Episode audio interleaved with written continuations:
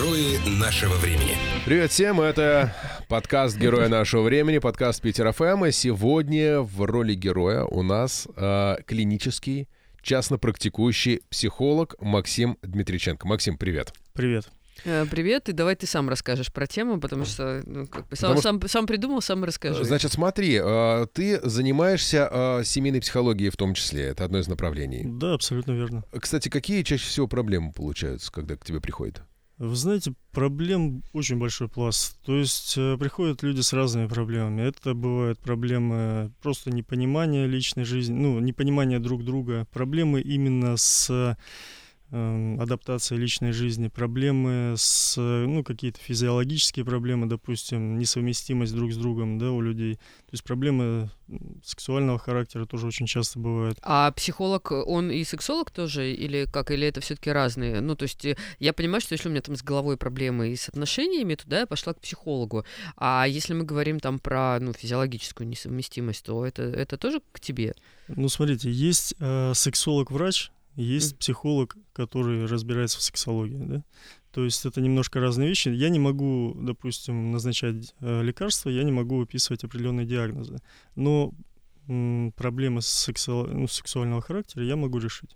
А ну, насколько часто люди могут, ну, у, нас же как-то поколение такое, которое к психологу-то ходит с трудом, да, вот в основном уже там ребята, которые помоложе. А наша старая гвардия, как правило, кряхтит и говорит, да что там, да я сам разберусь, да что я там не решу свои проблемы. А, ну, как бы, это что касается психологии. А мне кажется, что касается интимной сферы, там, ну, вообще достаточно сложно куда-то выйти и кому-то что-то рассказать. Вы знаете, с запросов как таковых у меня проблемы там с э, потенцией, они бывают редко открытые запросы. То есть обычно это бывает запрос, что-то у меня не так в семье, да, что-то у нас там не ладится или еще что-то. И когда начинаешь копать э, глубже и глубже, то получается так, что э, всплывают обычно сексуальные проблемы. То есть это, ну, сексуальная жизнь это такой большой пласт семейной жизни, который нельзя отрицать, и благодаря которому люди, собственно, живут в мире и дружбе. М, Согласие. Слушай, а если мы говорим про эту сферу, да, она какое место занимает вообще? Насколько нужно обращать на нее внимание? Или так, стерпится, слюбится, у нас там общие дети, у нас там э, дело, да да да да а все остальное уже как-то по остаточному принципу. Ну, вы знаете, это физиологическая потребность человека, одна из э, таких необходимых для удовлетворения потребностей. И если она не удовлетворяется, то, ну, редко, когда, допустим, бывают счастливые семьи, редко, редко когда бывают хорошие счастливые браки. То есть все-таки на эту сферу стоит обратить внимание. Пусть это не самая основная сфера, для кого-то это вообще так, поверхностная сфера, да, кому-то не важно. Но в большинстве случаев все-таки сфера важна, и надо на нее обращать внимание. Мне кажется, проблема начинается, когда для одного это важно, а для второго, ну, ну, Ну, так, кор- так. ну, короче, да. А ну, как-то можно исправить эту ситуацию? Ну, то есть вот поехал разлад. Э, На начальном этапе, например, люди э, там друг другу нравились, была страсть, любовь, огонь, потом проживаешь вместе какое-то количество лет, у всех оно разное, и понимаешь, что, ну, что-то не то уже, ну, как бы не так это все прям интересно. И такой пошел, значит, к психологу-сексологу, а он тебе и говорит. Вот что вы обычно говорите в таких случаях? Ну, вообще надо... Каждая ситуация, она отдельная. То есть э, индивидуальная ситуация... Ну, не бывает абсолютно там двух-трех шаблонных ситуаций, которые однотипны. Все ситуации разные. Надо конкретно каждую ситуацию смотреть. Ну, Потому что проблемы обычно это как... э, клуб... Я вот сравниваю обычно, привожу аналогию с клубком ниток. То есть э, одна проблема наматывает на себя другую, третью, пятую, десятую, и получается клубок. То есть у каждого свой клубок, у каждого он там, у кого-то больше, у кого-то меньше, у кого-то нитки красные, у кого-то черные, у кого-то белые и так далее. И начинаешь разматывать, у каждого свой пласт проблем. То есть э, каждую проблему надо решать индивидуально. Кому-то достаточно просто разъяснить, да, что вы там неправильно общаетесь друг с другом. Кому-то достаточно, вот не поверите, в наш 21 век, в век технологий информации, бывают люди, которые ну, темные в этом деле, да, то есть они не понимают там вообще, что такое сексуальные связи, и как это все происходит. То есть для них еще вот... Матчасть почитать? Да, да, да, да, да, элементарные вещи, объяснить людям простые ну, простые элементарные вещи А физиологические. вы прям так и объясняете? Ну, то есть это, мне кажется, Ну, как, как- знаешь, как- значит, у меня есть книжка для детей 5 лет, вот, а, как, как это происходит, да? Да. Нет, ну серьезно, просто ну, приходит там взрослый человек, и вы такой, слушайте, Иван Иванович, ну, короче, ваша проблема в том, что вы как бы не совсем разобрались, что с этим делать. Бывает Это так. правда так, да? Бывает и так. О, господи, я думала, только в анекдотах бывает. Нет, серьезно, бывают, ну, вообще комичные вещи, да, анекдотичные. Ну, бывает и такое. Слушай, а проблем а, с, вот у более старшего поколения, ну, скажем так, а, вот те, кто старше нас, те- вот наше поколение, и те, кто сейчас прям, ну, им там 20 лет, вот как-то меняется профиль отношения к а, сексу и к сексуальной а, активности? Конечно, если мы возьмем более старшее поколение, да, то это был недостаток информации. Если мы возьмем более молодое поколение, то это наоборот переизбыток информации. То есть э, люди, плавая в э, огромном потоке информации, они ну, в большинстве случаев дезинформированы. То есть они знают много, но много неправильно. А вот э, что касается именно отношения к сексу, то есть мы где-то читали в эфире о том, что ну вот наше поколение относит, ну для нас это как бы важно. Для тех, кто сейчас сильно моложе, э, секс уже не стоит на первом месте, и они такие типа, ну, Ну, слишком доступно. То есть для нас это было что-то. что- что-то такое, что там, вау, это же вот, ну, там, в первый раз, ты там этого первого раза ждал, волновался, ну, и ходила там куча легенд. А сейчас дети, ну, с достаточно юного возраста понимают, что как. Э, огромное количество роликов, которые, ну, вот иногда я смотрю и думаю, о, господи, ну, как бы, как же так? А у них это все в доступе. И, ну, мы просто читали о том, что уже не так хочется, и не так уже это интересно. Ну, есть так называемое направление сексуалов, да, то есть люди, которые ну, целенаправленно отказываются от секса, да, но обычно это как бывает? Обычно что? Сейчас у нас э, современное поколение, да, молодое, оно все в соцсетях. То есть то, что у человека творится внутри, и то, что снаружи в соцсети, это разные вещи. То есть человек может писать кучу манифестов, кучу протестов и прочих вещей, но это снаружи. То, что у него творится внутри, это надо разбирать каждый случай, опять же, индивидуально. Опять же, здесь нужен психолог. ну то есть э, асексуалы это больше показуха, чем э, истинное принятие самого себя. В таким. большинстве случаев, да. То есть это либо, опять же, переизбыток информации, либо недостаток информации, ну, либо просто позерство определенное. То есть смотри, какой возраст у человека, опять же. А, смотри, вот то, что мы сейчас говорим по поводу отношений, да, это все на, э, скажем так, традиционной модели семьи, где там э, один мужчина, одна женщина, как бы и между ними, ну, ну, происходит, собственно, семья. А сейчас появляются какие-то новые истории. Я, я не говорю там про Швецию 60-х годов. Ну, а почему? Вот есть там гостевые браки, например. есть гостевые браки, есть полиамория. Это веяние времени или, или что? Или это просто все погрязло в а, разврате? Вы знаете, это было всегда. То есть э, ничего в истории, ну, скажем так, э, не новое, сейчас, новое сейчас в современном мире ничего не изобретено. Все, что сейчас есть, все было когда-то в истории, все когда-то повторялось, и все, все модели поведения мы уже откуда-то копируем. Если мы говорим про модель э, традиционных семейных ценностей, да, то есть у нас тоже разные виды семейных ценностей, разные виды семейных отношений.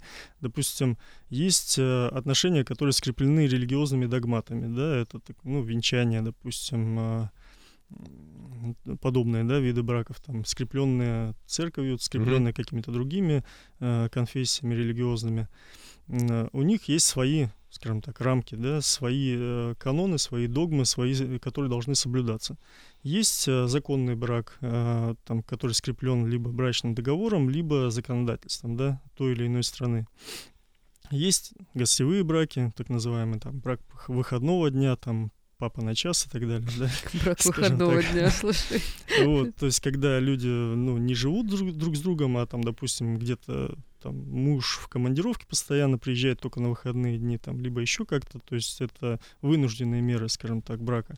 Есть э, просто отношения, когда люди живут друг с другом, да, сожительство. То есть они могут быть скреплены какими-то законодательными нормами, могут быть не скреплены. Что людям важно? Людям важна ясность в отношениях. То есть, когда отношения ничем не скреплены, ничем не подкреплены, э, отношения для людей становятся бессмысленными, по сути. Нужна осознанность, осмысленность в отношениях. Так вот, есть так называемый пласт свободных отношений, да, А, звучит как бы вот э, вульгарно, свободно, непонятно, да, но на самом деле э, что такое свободное отношение по своей сути? Свободное отношение это когда люди скрепляют свои отношения э, словом, то есть люди заранее договариваются, какие отношения у них есть. Это могут быть свободные семейные отношения, скрепленные браком. Это могут быть свободные отношения да, любые. Могут быть просто люди встретились друг с другом, договорились, что они будут встречаться там по выходным дням и так далее. Договорились, что они будут там спать с другими людьми, либо не будут спать с другими людьми. Это все есть свободные отношения. Они могут быть абсолютно разными, но свободные отношения, их отличает определенная договоренность людей друг с другом. Ну, то есть, в первую очередь, ты а, обрисовываешь рамки а, этой игры и в них присутствуешь. Когда ты начинаешь выходить из них, это уже получается слом всех. Ну, мне кажется, что это вот немножко такая не из жизни ситуация, потому что мало кто встретился и сразу так, а давай теперь договоримся. Значит, я вот с тобой сплю, а вот с тем не сплю, а здесь, значит, у нас так, а здесь не так. Согласитесь, что когда начинаются отношения, это все равно какая-то эмоция, и это, ну, ты не проговариваешь, ты не составляешь никаких бумаг, ты там, ну, тебя это не очень волнует на начальном этапе? На начальном этапе, да. Ну, говорю, обычно как это возникает? Свободные отношения могут возникать и уже в долгих браках. То есть, скажем, э, люди пожили в браке 10 лет, им, как вы уже до этого сказали, все стало скучно, надоело, приелось. И они договорились, чтобы, ну, мы не будем разводиться, у нас есть дети, семья, у нас есть общее имущество. Давай-ка мы сейчас поживем с тобой в свободных отношениях. То есть, э, пожалуйста, хочешь, там, иди на выходных днях погуляй, там, оторвись с друзьями, там, опять же, договариваемся, да, друг с другом. А, мы спим с другими людьми, либо не спим, либо просто флиртуем, либо еще что-то. То есть свободные отношения могут быть абсолютно разнообразными. Слушай, ну когда вы с партнером уже там в какой-то долгой связи, ну мне, например, э, ну для меня была бы трагедия, если бы я такая, так, ну ладно, ты теперь спишь с другими женщинами, и я такая сижу, думаю, а блин, как же так, он же сейчас спит с другими женщинами. Э, ну, неужели это вот можно в здравом уме спокойно отпустить человека там, пусть, э, может быть, э, у вас уже, да, долгий путь, у вас там уже не такая страсть, но все равно, или это просто эгоизм из меня лезет? Ну, опять же, по сути, по своей, да, никто никому ничего не должен. То ну, это хорошая, конечно, история. Обычно мужья, которые изменяют женам, рассказывают, что ну никто никому ничего не должен, это и есть истинная любовь, когда там я люблю кого хочешь, а ты сиди дома и вари борщи. Ну, как правило, это вот так все заканчивается. В тот момент, когда женщина говорит, а давай я тоже буду любить кого хочу, вот в этот момент как бы слом да, концепции происходит. накрывается. То есть, ну, нет, нет такой истории, что вот один человек в паре принимает концепцию свободных отношений и то, что он может там коммуницировать с другими людьми, а второй при этом, ну, сидит просто с глазами полными слез и говорит, ну как же так, и я, я такое не могу. Ну, вы знаете, если э, правила игры приняты обоими людьми, то это и есть свободные отношения. Если одним человеком они озвучены и приняты, а второй человек просто молчаливо соглашается, ну, это, это больше токсичные отношения, чем осознанные свободные отношения. То есть это когда одному человеку плохо, другому непонятно как. Ну, это не есть нормальные свободные отношения. А, хорошо, пример. А, один мой а, знакомый, достаточно активно ведущий, а, как, как бы это сказать, жизнь во всех ее отношениях. У него супруга его дома с детьми, он на людях в активных коммуникациях, и, в общем, понятное дело, что женщин у него выше крыши. А женщин, про которых супруга не знает. И он, ну, никоим образом не собирается ее посвящать. Э, Ты про Сашку, что ли? Я из головы имя взял, простите. Эм, насколько э, вот такая модель возможно. Ну, как, как правило, она практикуется с мужчинами, да, мужчинами активными, мужчинами, ну, состоявшимися в определенных э, там сферах жизни. И да, у него дома есть семья, он не хочет бросать этот тыл, ему нравится, когда его встречают, у него дети, у него есть там какая-то стабильность, а с другой стороны, ну, тянет всегда на что-то новенькое. Ну, вы знаете, такой вид отношений, в принципе, называется промискуитет. Это беспорядочные половые связи. Так. есть... Я думал, это э, от этих э, кроманьонцев.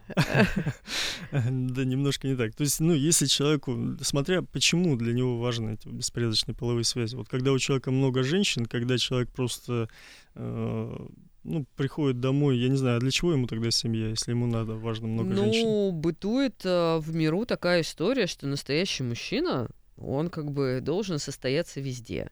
А если настоящему мужчине переваливает там за 40, например, у него начинается там пресловутый кризис 40, очень многих тянет на там девочек в два раза младше. А очень много женщин а, вот в таких браках, а, понимая, что у мужика есть кто... Ну, я опять же по опыту там подруг рассказываю, да, понимая, что у него там есть кто-то кто-то еще на стороне, но она пытается сохранить брак, и она вот там дети у нас там и все остальное. Насколько вообще вот эти отношения э, здоровые, и насколько желание сохранить семью ради детей, оно вообще адекватное?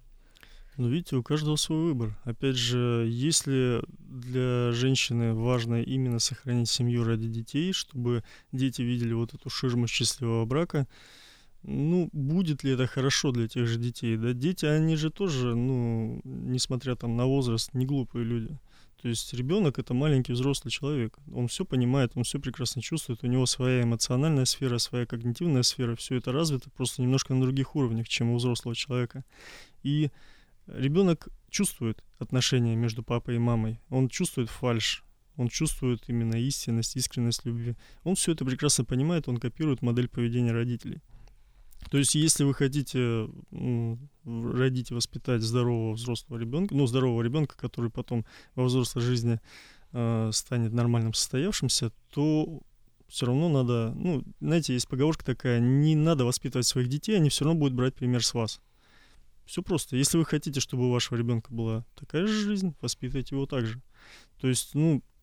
Ну, то есть ты приходишь и говоришь, а, там, дорогой, там, я не знаю, сын или дочь, твой отец а, похотливая жаба. Так делать не надо. Мы с тобой собираем вещи и уезжаем к маме. Или, ну, как, как вот это? Хорошо, допустим, там уже назрело до апокалипсиса, и тебе нужно уйти. Угу. Ну, смотрите, всегда же ребенку можно объяснить. Вот, ты знаешь, сейчас там папа в командировке где-нибудь, либо угу. еще что-то. Летчик-испытатель. Ну, да-да-да, ну что-то такое. Можно придумать какую-то легенду, да, когда папа много работы, папа сейчас нами пока временно не будет жить, еще что-то. А потом, ну, со временем взросления ребенка и осознания его того, что папа с нами вместе не живет, можно уже ребенку как-то объяснить, подвести это. Ну, просто ребенок все равно все видит. Он видит напряженность в отношениях, он чувствует это, он понимает. То есть не факт, что когда семья полная, но напряженная, э, это лучше для психики ребенка не всегда бывает это так. Поэтому надо смотреть, если вы делаете ну, хоро- лучшее для ребенка, да, надо смотреть, что для него лучше будет, а что хуже. А как это можно определить? Ну, вот сейчас потерпеть, там, ну, сейчас, ну, будет постарше, ну, и вот еще немного. Ну, ты терпишь, терпишь, терпишь.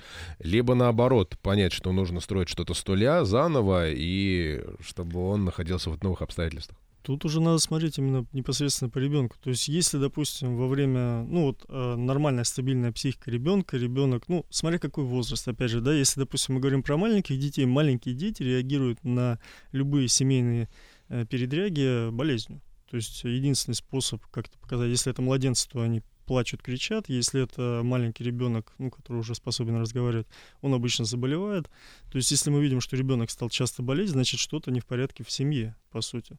Э, если это ребенок постарше подросткового возраста, допустим, это уже какие-то там уже более серьезные отклонения в психике, да, он может ругаться, скандалить, драться, плохо учиться и так далее. То есть все это надо отслеживать, все это смотреть. Опять же, каждая ситуация индивидуальна потому что дети тоже индивидуальные, взрослые тоже индивидуальные. Каждую ситуацию надо смотреть уже непосредственно в частности. А, давайте вернемся, какая-то у нас такая драматичная тема ответвления пошло. Давайте вернемся к свободным отношениям. А, насколько они лучше, чем, а, ну, скажем, законный брак? То есть, например, ты договариваешься про то, что брак у тебя гостевой. А, и с мужчиной со своим ты видишься, например, там, я не знаю, пятницу-субботу, в воскресенье у тебя там спа-салоны и все остальное, все остальное время ты работаешь. А, есть же история про то, что когда вы вместе не ведете быт, вы не так друг другу надоедаете, и, ну, нет вот этой вот, э, да, истории, Рутины. которая тебя затягивает. Да, каждая встреча это какой-то праздник, это то, к чему вы готовитесь, это там возможность, ну, как-то свежо провести это время, а все остальное, ну, как бы вы разошлись и друг друга не трогаете. Но опять же, смотря что люди ищут. Допустим, если мы говорим, для кого вообще свободные отношения нужны и важны.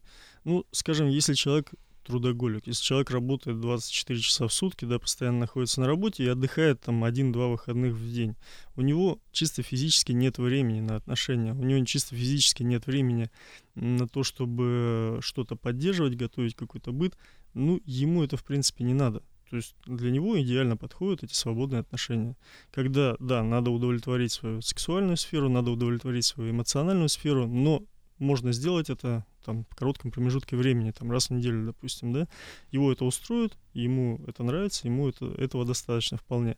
Он находит такого же человека, которому нужно то же самое, либо человека, которого устраивают такие отношения, они находят друг друга, у них семейная идиллия, идиллия выходного дня, назовем это так.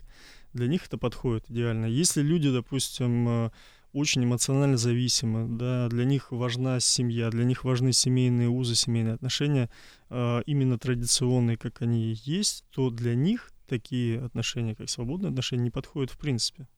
Потому что это будет ломка их психической системы полностью. Как же искать правильно людей, которые тебе подходят под твои свободные отношения или несвободные отношения? Надо Тиндер. говорить.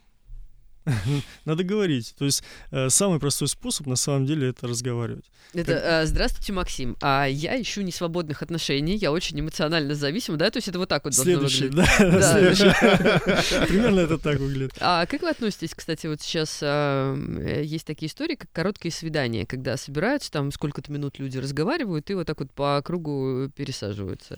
Ну, вы знаете, в в принципе, в наше время потока бешеного информации и бешеного потока ритма жизни — это хорошо.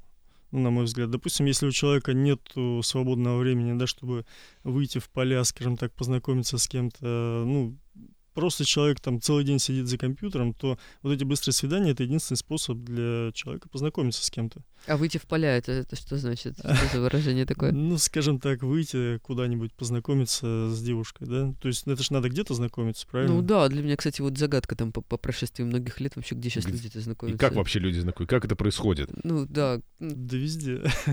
везде. Можно идти по улице, познакомиться с девушкой и все, прожить с ней всю оставшуюся жизнь. Можно на работе, можно еще где-то. Да где угодно можно познакомиться. В супермаркетах обычно знакомиться. А у меня есть огромное количество подруг, которые не замужем. Вот вот у них этот вопрос прям стоит очень остро. Они ходят и по улице, и в супермаркет, и куда они только не ходят, и нигде не получается ни с кем познакомиться. Никто не подходит, да?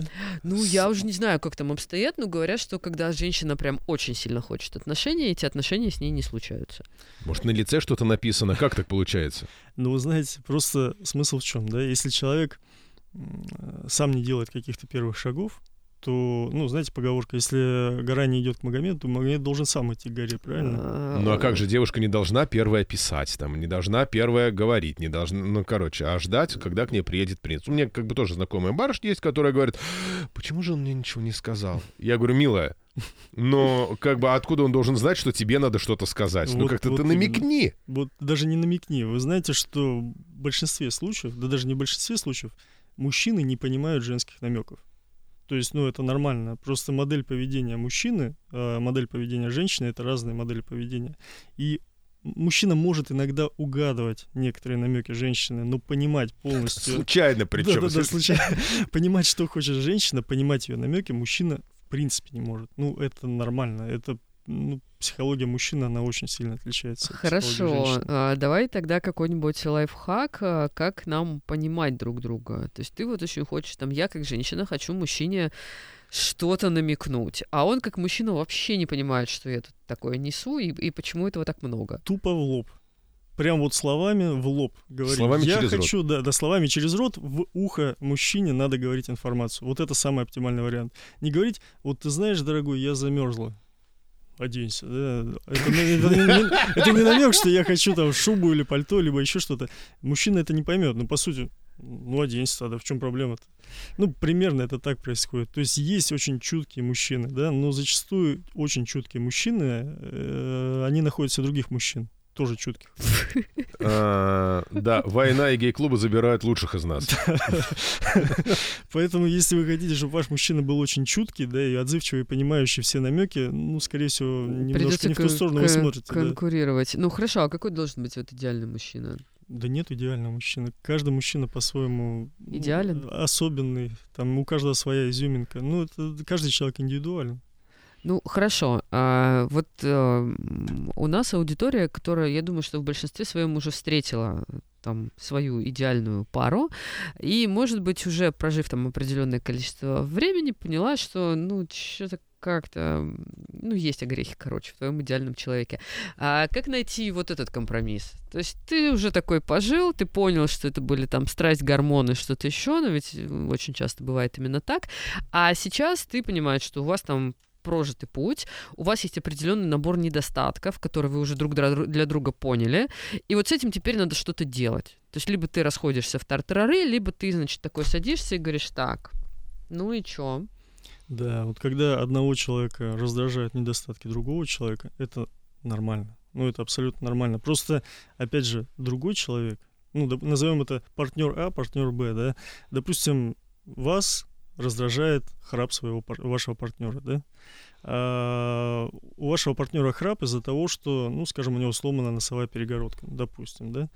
А, вы постоянно обижаетесь, дуетесь, вот, ты храпишь, там, но, но ему при этом ничего не говорите, да, то есть там такие намеки из разряда, ой, я опять не выспалась, ой, еще что-то, ой, как громко спать. А я Если... хочу сказать, он при этом может вообще не подозревать, что он да, храпит, да, потому да. что человек, который храпит, он Чего не знает об этом. Не-не-не, я, я на Максима примерно, опять же, примерно. То есть человек даже может не подозревать, что он храпит. Человек, может быть, и знает, что он когда-то храпел, но не может, э, не подозревает то, что вам это мешает. Короче, человек не подозревает, что он тебя дико раздражает. Да, вам надо просто ему об этом сказать. Дорогой, может быть, мы тебе сломаем перегородку, сделаем операцию. Сделаем операцию, и ты перестанешь храпеть. Это же элементарно, это все решается. То есть зачастую проблемы, которые бесят и раздражают, решаются элементарно. Нет, хорошо, но если, например, с мужскими проблемами там кое-как понятно, он там или, или храпит, или носки разбрасывает, или еще что-нибудь такое, то вот э, с женскими проблемами попробуем в обратную сторону. Вот, например, э, женщина истеричка.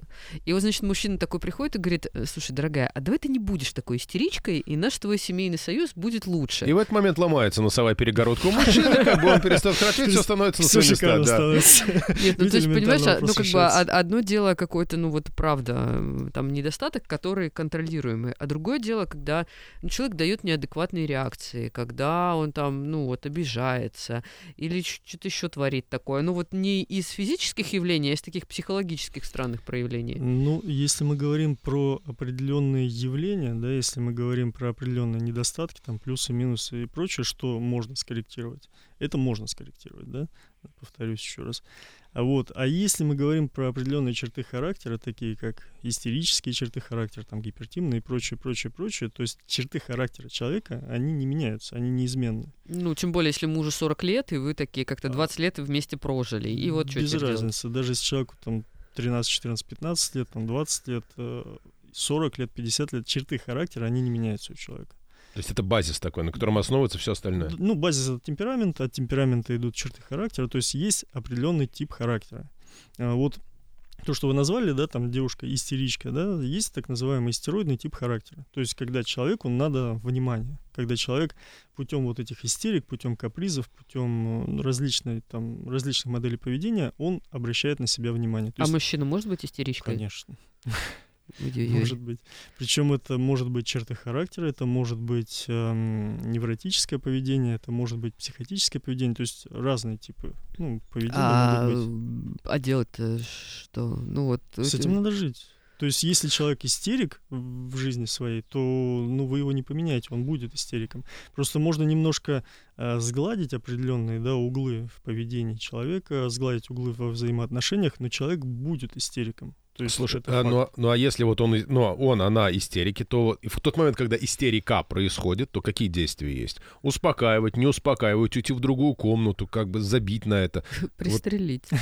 Опять же, что человеку надо? То есть зачастую истерика — это что? Э, истерика — это способ обратить на себя внимание нужно разговаривать. А ну для чего ты вот делаешь так, чтобы я обратил на это внимание, да? То есть человек просто по-другому не может а, обратить на себя внимание. Допустим, человеку надо что-то сказать. Вот э, для этого надо обязательно закатить истерику, все высказать, там, выскандалить, по-другому он не может. То есть, ну, есть такие модели поведения определенные. То есть человек истерить будет. Только вопрос в том, а, может ли он по-другому, либо не может. А вот э, в какой момент нужно вытащить эту информацию? Когда его еще кроет, и он истерит, или когда его немножко попустит, и он сможет к, ну, к нормальному человеческому диалогу переходить? Опять же, в зависимости от человека. Есть люди, которые только вот только в момент истерики, то есть ему надо, допустим, кому-то надо напиться, чтобы высказаться, да, кому-то надо эмоционально прям перезагру... перегрузиться, да, чтобы прям высказать все на эмоциях. По-другому человек не может mm-hmm. высказать. То есть, ну, не умеет, не то, что не может, не умеет, его по-другому не научили. То есть, а есть люди, которые там проистерятся, проорутся, а потом, ну, давай, теперь рассказывай, все. И человек начинает спокойно а, рассказывать. Слушай, ну это, это все хорошо, когда ты готов это все терпеть. Да. А когда ты, например, уже ну устал, ну реально, вот это вот еще одна истерика. У тебя и так там рабочий день был а, полон а, людей, которые э, тебе мозг, а, значит, выносили. А тут еще приходишь домой, а у тебя там, ну не знаю, женщина, мужчина, ребенок, неважно, какая-то там еще истеричка, которая тебя пух и добивает. И вот ты такой сидишь и понимаешь, слушай, ну, я тебя, конечно, люблю, но вот это вот я больше не хочу. А он не может поменяться. Вот какая дилемма? Что с этим делать? Ты же знал, что брал. Так в том-то и дело, что не знал ты иногда. Пробник-то по-другому выглядит. Просто нет. Обычно, ну, э, скажем так, если ты знакомишься с человеком-истериком, да, ну, ты знакомишься с ним почему? Потому что тебе нужна вот эта вот яркость, экспрессия, тебе нужны вот эти эмоции, да, ты ищешь это в другом человеке. То есть конечно, ты от этого потом устанешь. Ты должен просто осознавать то, что если ты это себе берешь, то от этого ты быстро устанешь, утомишься. Да, то тебе нужны все... будут какие-то э, типы отдыха. Да? Все твои восемь истеричек появились в твоей жизни не случайно, Танков, ты сам этого да, хотел. Надо было, да, конечно, пройти эту всю историю, понять, что это надо или не надо, и после этого сказать, что черт возьми, они мне нравятся. Вот. И смириться с этим уже. Ну, просто ты это искал ну, тебе это нужно было. И обычно человеку нужно что? Обычно человек ищет себе либо э, подобное себе, да, либо противоположность себе. То есть, допустим, если человеку, ну, человек такой рациональный, э, прагматичный, ему не хватает эмоций, то он ищет эти эмоции в другом человеке. Это нормально, абсолютно нормально. Потому что представьте себе двух прагматичных людей, это два робота. Ну, Прекрасно. Ну, так их все устраивает. Выкл, выкл. Да, да, да. То есть, ну, это идеальное отношение на самом деле, но это скучно, это неинтересно, и людям постоянно будет что-то не хватать, люди будут постоянно смотреть по сторонам, да, на сторону. Потому что им нужен какой-то драйв, им нужны эти эмоции. Но априори нужна эмоциональная сфера человеку. Если это наоборот два эмоциональных истерика, да, то... Они это перебивают друг друга просто. Ну, это буря эмоций, которые, ну, как вот это, если пожар постоянно разгорается, да, то все перегорит все равно рано или поздно. То есть нужен какой-то отдых, нужен какой-то лед, когда постоянно все в огне. А, хорошо, э, тогда вот э, значит, такая больная тема. Как понять, что все, что не надо пытаться уже спасать отношения, что недостатки, которые у вас у обоих есть, вы ну, не в состоянии победить, истерики мы терпеть не хотим, ну и вообще как-то намечается усталость. Ну вот как понять, что лошадь все-таки сдохла? Да. Пристрелить коня, да? Mm. Ну, как понять? Вот понимаете, опять же, каждая ситуация индивидуальна. Опять же, у каждого, ну, у каждых отношений свой конец. У каждых отношений там может быть перезагрузка, может быть новое начало, может быть еще что-то. А, смотря что нужно двум людям. То есть все, что устраивает двух людей, это норма. Все, что не устраивает, это уже ну, какие-то а, что-то из нормы выходящее. Если отношения зашли в тупик, и никто не хочет из э, двух людей что-то менять, правильно, в этой жизни, да, подстраиваться под другого, либо пересматривать эти отношения, либо идти в каком-то другом направлении, то, ну да, все, отношениям конец. Тут уже ничего не изменишь. Отношения — это работа, работа двух людей. Обязательно работа. Ты там работа, тут работа. Ну что такое? Когда а? можно уже будет отдохнуть, а да? Нельзя что-нибудь, да, такое поспокойнее. А хорошо, смотри, вот э, есть, э, есть отношения, которые, ну там, ну не огонь сейчас, да, но в принципе два человека э, целенаправленно готовы над ними работать да, но у них, э, у обоих не получается как-то договориться. И, значит, как правило, женщине приходит светлая идея в голову, а давай пойдем к психологу. А мужчина ей говорит, слушай, все они шарлатаны, и, значит, нафиг это надо. Вон Сашка ходил, ничего не вышло. Или еще говорит, я что, псих, что ли? Псих? Да, да, да, да, да, да, вот это тоже, кстати, по пути. У тебя тоже мужик так сказал, да? У меня мужик сказал. Да не обязательно же полить-то. Э, вот, э, что делать? Ну, то есть э, какие-то, понимаете, если человек не хочет, ну, то есть он, да, он готов меняться, но он готов меняться там как-то на своем уровне. Когда ты говоришь, давай мы привлечем, ну, к нашему Специально вопросу... человека? Да, кризис-менеджера, ну, так назовем это, то начинаются какие-то сомнения. А как я буду рассказывать про то, что у нас происходит? А, ну, как бы, ну, это же как-то неприятно, особенно если там мы касаемся сексуальной сферы, да. Ну, какой мужик в здравом уме расскажет там другому человеку про то, что у него там, ну, что-то не так?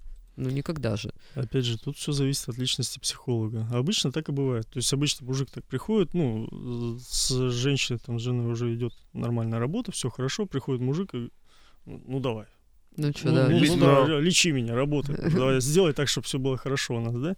Надо человеку объяснить, надо с человеком начать работать. И если у вас нормально все сложится, да, получится так, то он сам расскажет все, что есть, он сам начнет работать над собой, и это будет в разы лучше работать, чем просто с его женой работать. А, а сколько по времени длится вот эта терапия, или как правильно называется этот процесс? Все индивидуально. Вот э, в среднем где-то от 4 там, 10 сеансов и до, ну, в зависимости от проблем. Там бывает полгода длится терапия, бывает 3-4 сеанса достаточно вполне. Ну, то То есть теоретически есть возможность взять и это все вернуть на круги своя и запустить по старым рельсам. Конечно. Ну, А- не по старым рельсам, запустить на новые рельсы. Ну да, это так. да. А не будет потом э, вот после этого регресса э, нового витка? Флэшбэк? Да. Будет, э, обязательно будет, потом еще раз надо прийти. То есть это даже не флешбэк, это будет, если проблема полностью проработана, да, рано или поздно всплывет следующая проблема. То есть, как я раньше уже говорил, проблемы это как клубок с нитками. Размат, размотав одну, другую, третью, пятую, десятую, э, будет все равно еще одна, еще одна, еще одна, пока полностью все не размотаешь. Что проблемы, они, к сожалению, не приходят одна, а она приходит одна, потом накапливает на себя другую, третью, пятую, десятую и так далее. Поэтому их надо разматывать в комплексе. Их надо разматывать долго. То есть зачастую бывает 2-3 сеанса, допустим, проработали одну проблему, дали людям, там, семейным отношениям паузу, пускай они, даже могут год жить нормально, хорошо, пока не всплывет другая проблема. Потом опять идет работа. То есть э, работать можно часто. Ой, Ну, то есть, если подытоживать нашу сегодняшнюю встречу, то можно сказать, что самый эффективный способ э, сделать свои отношения счастливыми, стабильными и нормальными — это разговаривать и уметь слушать второго человека. Абсолютно верно. Договориться. Договориться с друг с другом и э, слышать, слушать и говорить. Это вот самый идеальный способ для того, чтобы ваши отношения были гармоничны. Максим Дмитриченко. удачи нам всем в этом нелегком деле. Да. Максим Дмитриченко у нас сегодня был в гостях, герой нашего времени, э, клинический частно практикующий психолог. Макс, спасибо большое. Спасибо вам. Спасибо. Герои нашего времени.